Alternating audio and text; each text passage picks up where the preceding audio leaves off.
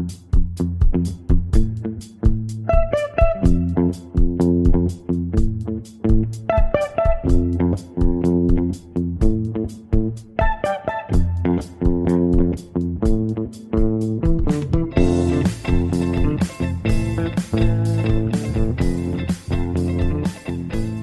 Gradebook, a Tampa Bay Times podcast on Florida education issues.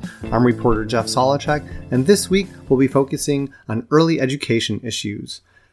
Back in 2002, Florida voters imposed on the state a pre kindergarten program saying that the legislature hadn't done it and children at the youngest ages needed to be prepared for when they get into school. And Ever since then, the state has been on a trajectory towards improving its early education programs. Or has it? The question has arisen in the legislature this year as to whether the programs in place are doing the job needed to get children prepared for kindergarten and beyond. Today, we'll be talking with Pinellas County Early Learning Coalition Executive Director Lindsay Carson about these issues. She recently testified before the House Education Committee and she's agreed to talk with us about what's going on in Florida Early Education. Let's take a listen.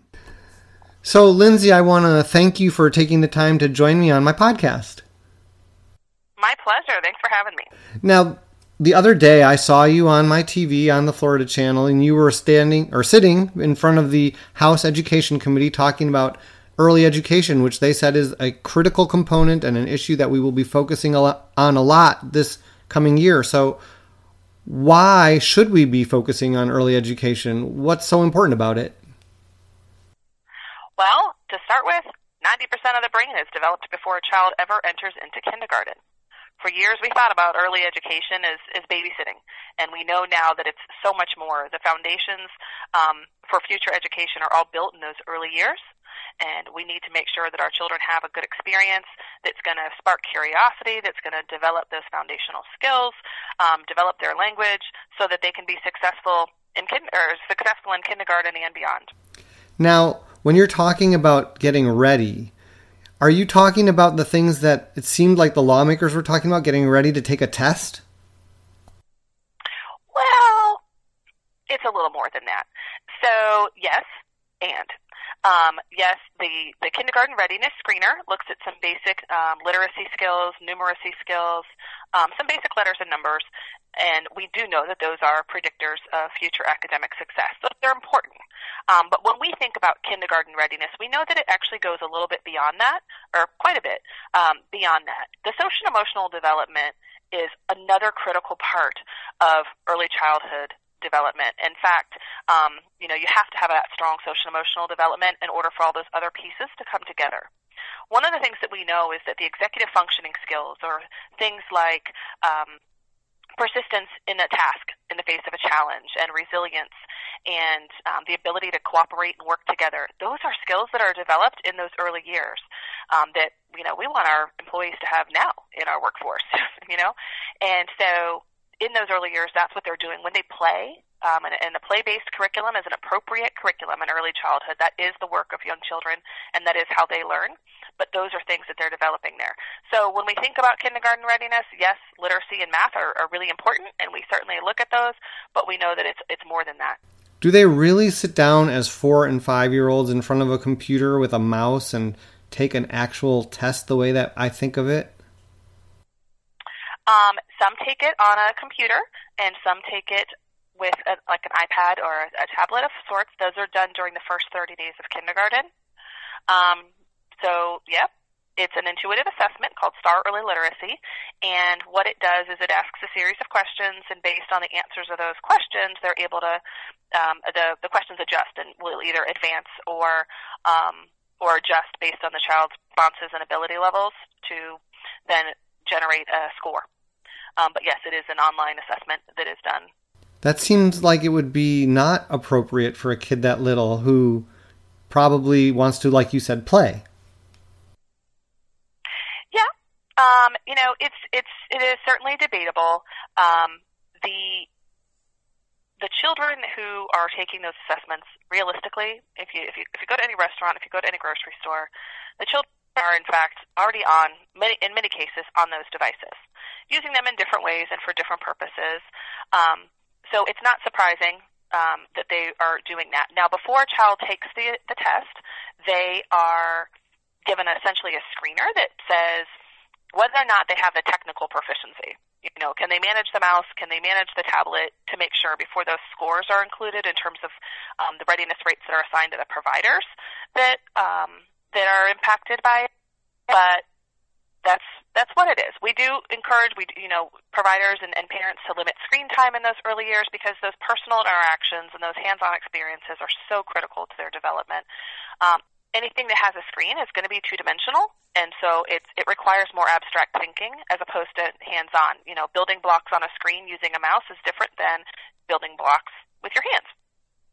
So you want to be able to touch and feel things, and so it is a little bit different. It's not ideal, um, but it does give us some really good data that has been linked to child outcomes that we can use to see whether or not we're uh, getting kids where they need to be and how we can improve to provide better services to children. So you know, there's there's accountability everywhere. And and I guess that data is what has driven some of the legislators to to act. The governor pointed out that we were right around half of the students entering kindergarten who were not ready, and he didn't think that was acceptable. And now they're looking at ways to improve. Is that basically the crux of where we are? It is. Um, you know, the, the truth is, in Florida, we have a constitutional amendment that where every child has the opportunity to attend a high quality early learning experience that prepares them for kindergarten. And the fact is, too many kids are not ready. And, you know, I think, you know, people can debate the data all day long, but what the data tells is too many kids are not ready, and we could do more to get them prepared. And my energy and my effort is focused on how we can support our providers and our families in preparing our children for kindergarten. Are we are we talking about a situation where children are actually not ready, or are we actually talking about you know where the schools are not getting them ready? And what can we do for the differences? Because sometimes kids just come with different sets of abilities, knowledge, backgrounds, and sometimes the schools just do nothing for them. I think it's all of the above. Um, first, of course, you know, young children. You're only you're talking about the first five years of life, so they haven't had a really long time. And the difference between a child who turned five on August 30th and the child who turned five on September 2nd the year before is almost a year. Like that's a pretty, pretty pretty significant difference in their development. So we know that there's going to be a range. We also know that children with unique abilities and other challenges may struggle as well. English learners of other languages, um, and then those children who've had more limited experiences, which is where early learning can help to bridge that gap. The quality of early learning is a really critical piece to this conversation, though, because the VPK program has, you know, some quality standards that are in it, but we still have room for improvement to strengthen those programs. And when the providers are uh, not meeting the criteria, it takes a long time to get to get to a point where either they are up to up to par or are no longer offering the program. The VPK program is free. It's typically run about three hours a day. So the VPK, you know, in many cases would run from say nine to twelve if a parent needs a full time a full day of care, which most do, then they may need care, say, starting at eight o'clock, and they're going to pick the child up at five thirty, and so parents have to pay for the remaining portion of that day. So while the VPK program is free and available to all children, parents still are paying for that what we refer to as wrap care to make it a full day. The quality of the program oftentimes because money, you know, quality costs money. Uh, the quality of the program that children attend is oftentimes dictated by what parents can afford for that wraparound care. And if you've got a child who cannot afford wraparound care, there are some programs like the School Readiness Program, um, which provides child care subsidies for some of those children. There are still others who just simply don't get the wraparound care and therefore can't participate in the program at all. So we have a challenge with the quality of the program and the ability to, you know, the success rate of the program for the children who do participate. And we also have a problem where some children, particularly low income children, that are not accessing the program at all. Now, did I not hear someone, I think it was one of the directors from the state, say that the funding has been stagnant and maybe since the beginning of the program nearly two decades ago is on a per student basis. Is that correct? And if, if so, how much more is needed in order to do this quality job that is is desired.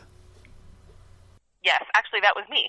Oh, um, there you go. So in in 2005, right when I started at the coalition, my first assignment was to launch VPK, and they made providers got two thousand five hundred dollars per student for the year. So that works out to you know 540 hours, um, which is the program length. They got two thousand five hundred dollars per year. And then in the coming years, it went up, and I want to say it hit somewhere in the neighborhood of 2750, maybe twenty eight hundred dollars per student, I, something like that. Um, and then the recession hit, and then there were cuts, and then it got reduced.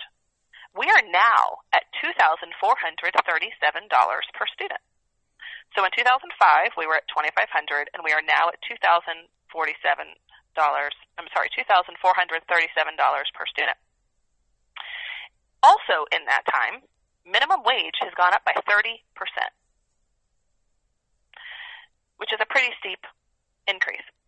And our providers are still trying to do the same work. Their costs, their fixed costs have gone up. You know, what it costs to pay their staff, what it costs for their, you know, properties and power and food and everything else. All of those those expenses have gone up, and yet their funding has gone down by about two and a half percent. So where does that leave us? I mean, if they're not able to provide what they need to do, are they closing or are they consolidating? Are they perhaps only taking paying customers, so to speak? Well, um, yes, some are closing. Some are saying, like, we know we just can't afford to do this business anymore. It's it's not it's not profitable. It's not it's not sustainable um, in some cases. So we are seeing some of that. Um, others are just you know the more and more of the burden falls on the families uh, that are having to pay for the wrap care because that's where they are essentially making up the difference. And so it is harder for families to find providers that are uh, giving care for just the, the three hours. While certainly it's an option, they can still prioritize to, to pull in those full day um, children so it can be more difficult. Um, so yeah, we're, we are we are seeing a reduction now. The school districts have stepped up and they are offering a great deal of care, which has has really helped the um, the situation. Um, but more and more providers are starting to leave the industry and, and, and starting to, to phase out because they can't. It's not it's not sustainable. Essentially, we have market failure. What it costs to provide the level of quality that we would need to see, private pay parents just simply can't afford. You know, it's it, the ratio the ratio of what you pay. Or, I'm sorry, the ratio of classrooms in early learning is lower than it is in the public school system. It's lower than the K-12 world as they're younger kids. You know, and in an infant room, for example, you can only have, you know, in Pinellas County, it's one um, one adult to three children. So it's more expensive to operate those that level of care. Now the credentials of the teachers are not quite the same, so there's a, a difference there too. But our preschool teachers are making on average half of what a public school teacher makes, and yet parents are broke. It's it's very expensive for them to to maintain it without enough subsidy. So, what recommendations do you have? I mean, these lawmakers are trying to fix something. It sounds like, but how do they actually fix this? Well, first, it was phenomenal that they did have the education committee dedicated to early learning. Uh, the fact that it's gotten um, the attention and the uh, recognition, you know, in terms of the importance of that time as it relates to our, our young children's education here in Florida is phenomenal, and I'm really pleased that our legislators have really stepped up to take this cause on. And it's not an easy one, but they're on board and they're looking at making changes.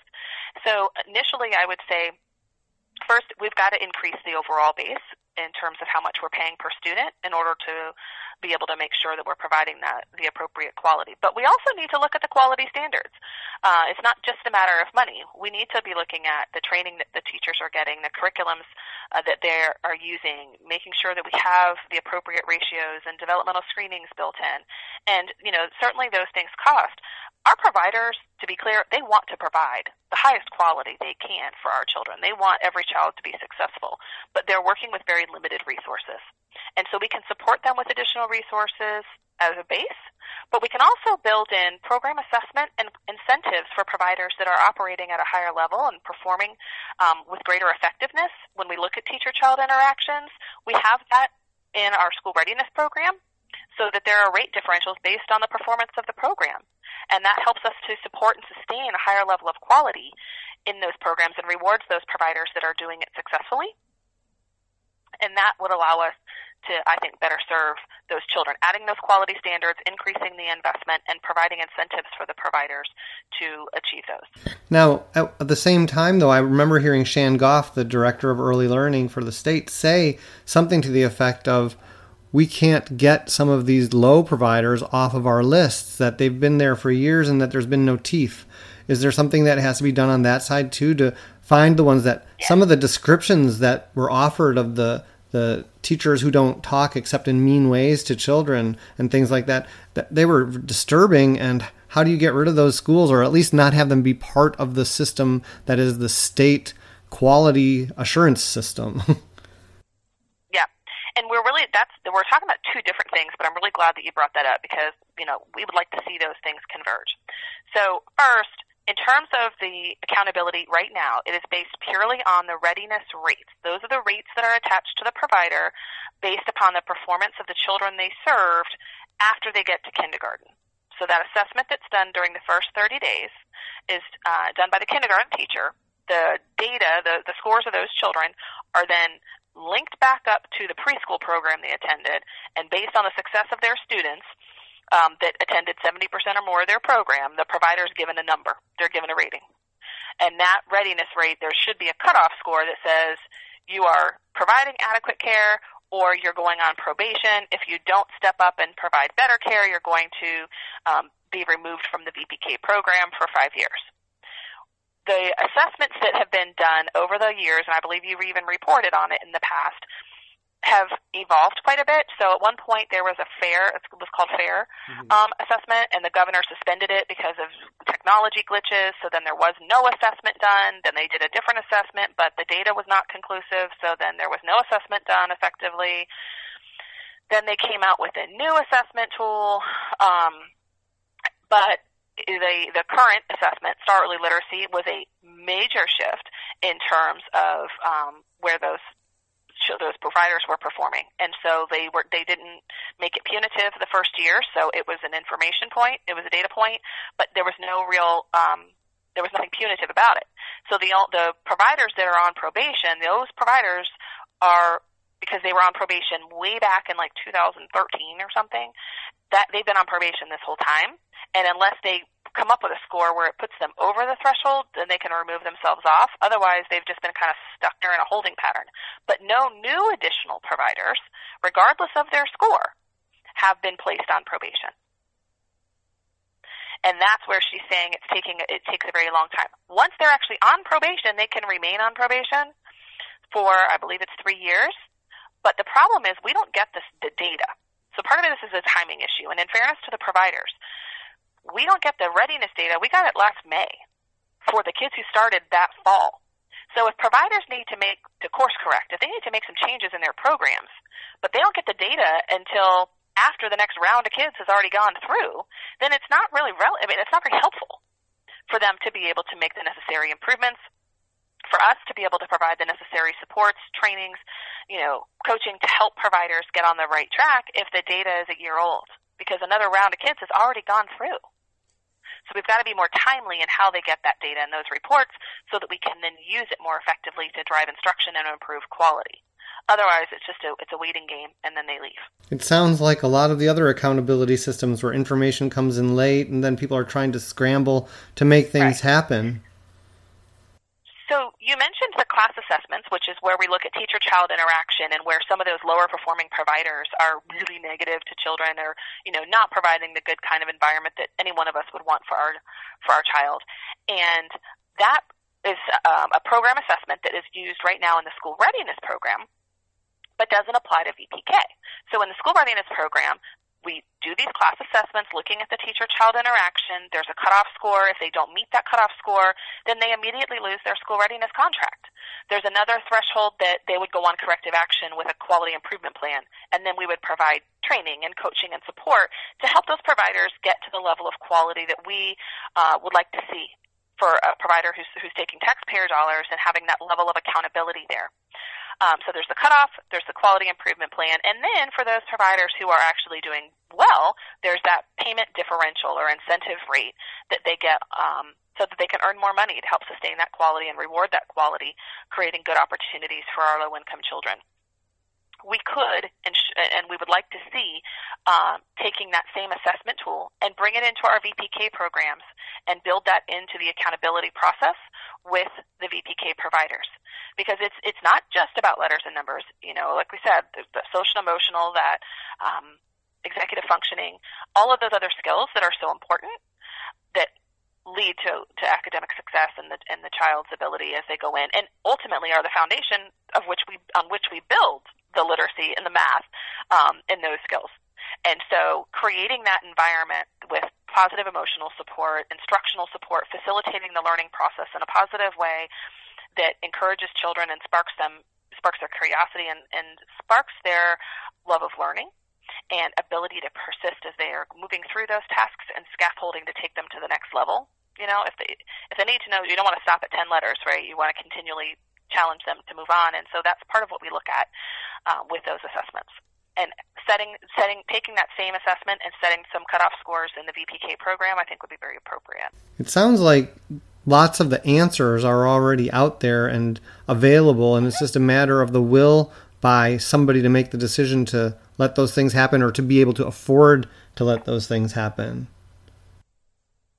It is. We have come a long way since 2005 when we started uh, the VPK program. We really have. We've had some great champions um, in the legislature. We've had great support uh, from members of our delegation here locally as well. And so we've had some great champions, and, and we do have to celebrate the successes that we've had. But we also know we have so much further to go. Right now, um, we have an opportunity, and fortunately, we have an audience, and it seems that we have a, a legislature that is ripe and interested in looking at, at beginning to tackle this issue. It's a really difficult one because in in the K twelve system, you know, every kid has to go to school. They, they may be homeschooled, they may go to private school, but every kid has to go to some kind of school. But in early learning, they don't. There's nothing that says you have to participate. And and certainly we don't want to take anything away from parents who are the child's first teacher, but it is a more complex way of how we tackle this early education piece because it comes in so many different forms and in so many different ways. Well, I really appreciate you taking the time to talk with me. This is super interesting, and I hope maybe as we get through the session and we see what they do, you'll come back and let us know what you think of how they ended up. I'm encouraged going into this session. I continue to be hopeful. This is kind of my sports season, so I will absolutely uh, look forward to recapping with you and, and, keeping you posted as things develop throughout session. Um, but it's an exciting time. I think we're making progress, and I think we're in a good position to do that.